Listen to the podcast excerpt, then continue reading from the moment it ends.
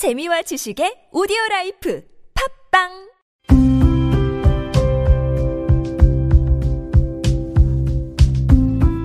칼럼을 읽어드립니다.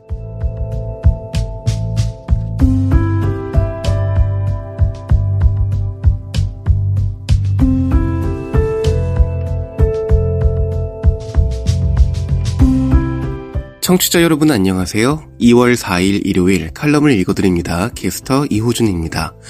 칼럼을 읽어드립니다에선 여러분과 같이 고민하고 장에게 최신 정보를 담은 글을 골라 전해드리고자 하는데요.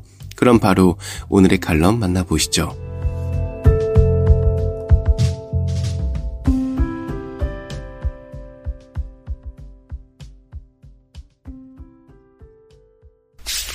에이블 뉴스 정현석의 자취방 이야기 장애인에게 독립생활엔 금전적 우선순위 배우는 연습 칼럼니스트 정현석 월급 일주일을 남긴 어느 날 통장 잔고에 빨간불이 들어왔다. 월급날까지의 생활비가 크게 부족한 것은 아니었지만 갑작스러운 경조사라도 생긴다면 통장에 한파주의보가 내릴 것이 분명했기에 무조건 짠돌이로 살아야 하는 상황이었다. 근데 그날따라 콜택시를 기다리던 중에 본 누군가의 손에 들린 양념치킨이 눈에 아른거렸다. 집으로 가는 택시 안에서 확인한 해당 브랜드의 가격은 2만원대 후반, 배달료를 포함하면 3만원이었다. 닭 한 마리가 너무 비싸다는 생각도, 구내식당 4일치 밥값이라는 계산도 막을 수 없을 만큼 강력한 치킨의 유혹 앞에서는 방전된 휴대폰이었다. 그래, 뭐 일주일 사이에 뭐 뭔 일 있겠어? 라는 마음으로 마음을 굳히고 집에 도착하는 즉시 주문하자고 생각했다. 저녁 준비 대신 간단한 클릭 몇 번으로 식사를 해결한다고 생각하니 택시를 기다리며 지루했던 시간도 하루의 피로도 덜 힘들게 느껴졌다. 그렇게 집에 도착해 목이 말라 냉장고를 열어보니 0.5리터 생수 2병뿐, 그리고 계란, 기름, 김, 단무지 등 식사 조리에 필요한 물건들도 얼마 남지 않았다. 물 대신 음료수를 먹을 수도 밥 대신 라면을 먹기도 어려운 일. 고민 끝에 치킨은 다음에 만나기로 하고 인터넷으로 생수와 최소한의 반찬거리를 주문했다. 통장 잔액은 더 줄었지만 적립금과 쿠폰을 사용하니 배달 음식을 주문할 때와 큰 차이는 없었다. 가족과 함께 있을 때의 나는 집안에서 발생하는 생활비의 압박에서 자유로웠다. 공과금은 물론 휴지, 수건과 같은 생필품과 반찬값 같은 부식비도 그랬다. 조금 비용이 크다 싶으면 합의하에 일정 금액을 부담하면 그만이었다. 그러나 가족과 떨어진 이후의 모든 비용이 수입 안에서 관리하고 그것들을 아껴 미래에 대한 대비도 해야만 한다. 먹고 입는 것은 물론 쓰레기를 버리는 것도 일이다. 프로 스포츠 선수로 뛰다 은퇴 후 지도자로 변신한 이들이 공통적으로 하는 말이 있다. 선수 때는 나만 신경 쓰면 되었는데 지도자가 되니 팀 전체를 신경 쓰게 된다고 말이다. 독립이란 것은 여러 가지 의미가 있겠지만 당사자 스스로 자신의 삶의 지도자가 되어 소비에 대한 우선순위를 알아가는 것도 부모 없이 혼자 남았을 때를 대비한 중요 재산이 아닐까 생각한다. 치킨 한 마리를 사이에 두고 고민한 기억은 소비에 대한 우선순위를 말이 아닌 머리와 가슴으로 기억하게 만들었다. 지금 여러분께선 KBIC 뉴스 채널 매주 일요일에 만나는 칼럼을 읽어드립니다를 듣고 계십니다.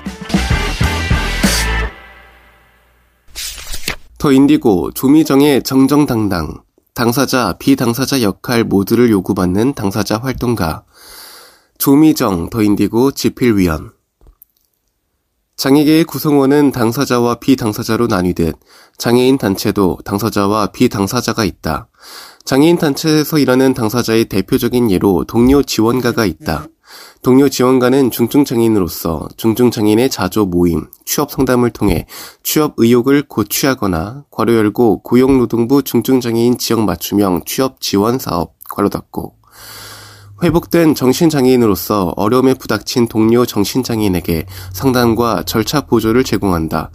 괄호 열고 동료 상담 및 절차 보조 사업 괄호 닫고 이들 일자리는 오로지 당사자만이 할 수 있는 일자리로서 그 가치를 인정받고 있다고 할 수 있다.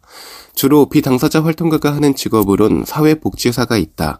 이들 사회복지사는 장애인단체 운영 전반의 실무를 책임진다. 크고 작은 행사를 기획하고 행사를 다른 기관 및 대중에 홍보하고 행정과 회계를 담당한다. 때로는 사업 기획과 연대 투쟁까지 책임진다. 이들 비당사자 활동가 역시 당사자 못지않게 중요한 역할을 담당하고 있다. 그러나 여기 당사자와 비당사자의 역할 모두를 요구받는 이들이 있다. 바로 당사자 활동가다. 당사자 활동가는 당사자 단체의 기획과 운영 전반을 담당하며 동료 지원과 동료 상담 등의 업무에도 능해야 한다. 행정 및 회계 전담 인력을 충분히 뽑지 못하면 행정, 회계, 디자인에도 능해야 한다. 사업 계획서를 쓰고 사업을 홍보하는 건 역시 필수다. 관련 인사, 접대 등 고도의 사회성을 요구하는 스킬도 해내야 한다. 인력 사정이 좋지 않은 당사자 단체의 당사자 활동가는 가히 만능 인간이 되어야만 한다.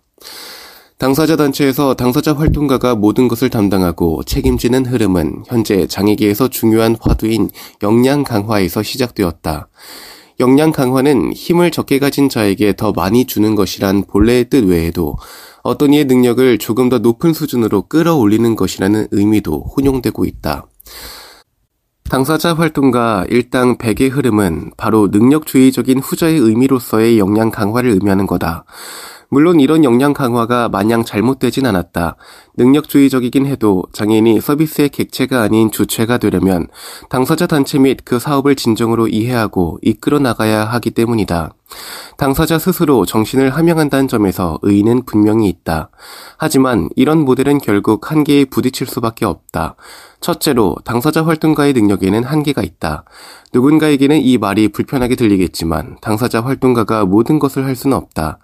인간의 한계는 유한하다는 너무나도 당연한 명제가 존재하지만 그것보다 현재의 법적인 장애인의 정의는 능력의 한계를 분명하게 제시하고 있다.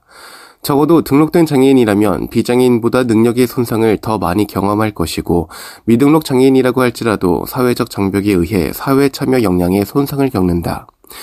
비장애인 활동가가 이 모든 걸 다 하기도 벅찬데 당사자 활동가가 감내하는 것에는 큰 어려움이 따른다. 두 번째로 능력의 개발이 역량 강화의 진정한 의미는 아니다. 힘을 적게 가진 자에게 더 많이 주는 것이라는 본래의 의미로 되돌아갈 때 중요한 것은 결정권이다. 단체 운영과 사업의 중요한 사항을 결정하는 권한을 전문가에서 당사자로 이용하는 것이 진정한 역량 강화라고 볼 수 있다. 그런 점에서 모든 실무를 당사자 활동가가 담당하는 것은 비효율적일 뿐만 아니라 당사자 활동가의 피로감을 유발할 수 있다.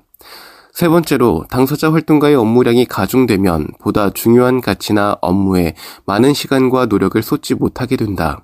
당사자 활동가는 끊임없는 공부를 통해 장애 운동의 이론과 가치를 익히고 사업 기획 경험과 투쟁 경험을 쌓으면서 자립 생활 및 당사자 주의의 이념을 실현해 나가야 한다. 사업의 본질과 거리가 먼 행정, 회계, 디자인에 시간과 노력을 쏟을수록 당사자 단체 운영의 핵심 역량을 개발할 여유가 사라진다.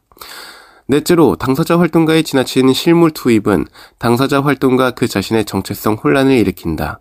당사자 활동가가 활동과 투쟁, 동료 지원보다 사업의 부수적인 업무에 더 많이 투입된다면 자신이 단순한 실무자인지 당사자 활동가인지에 대한 정체성 혼란을 겪게 되고 결국엔 당사자 주의에서의 이탈로 이어질 수 있다. 다섯 번째로 비당사자 활동가와의 업무 분담에 혼란을 유발한다.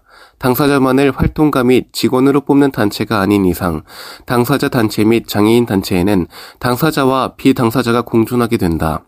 당사자가 실무에 많이 투입된다면 비당사자와의 역할 분장이 모호해지고 직역 간의 다툼이 생기게 된다. 그렇다면 우리들 스스로의 당사자주의 정신을 살리면서 앞에서 설명한 다섯 가지 문제점을 해결할 방법은 무엇인가?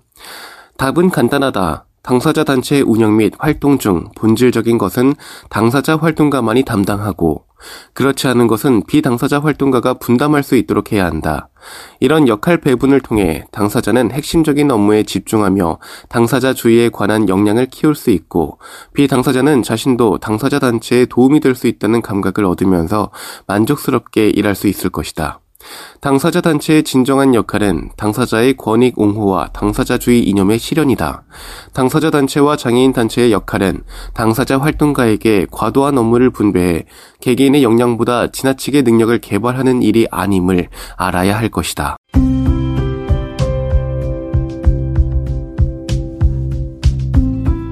2월 4일 일요일 칼럼을 읽어드립니다. 오늘 준비한 소식은 여기까지입니다. 지금까지 제작의 이창훈, 진행의 이호준이었습니다. 끝까지 청취해주셔서 고맙습니다.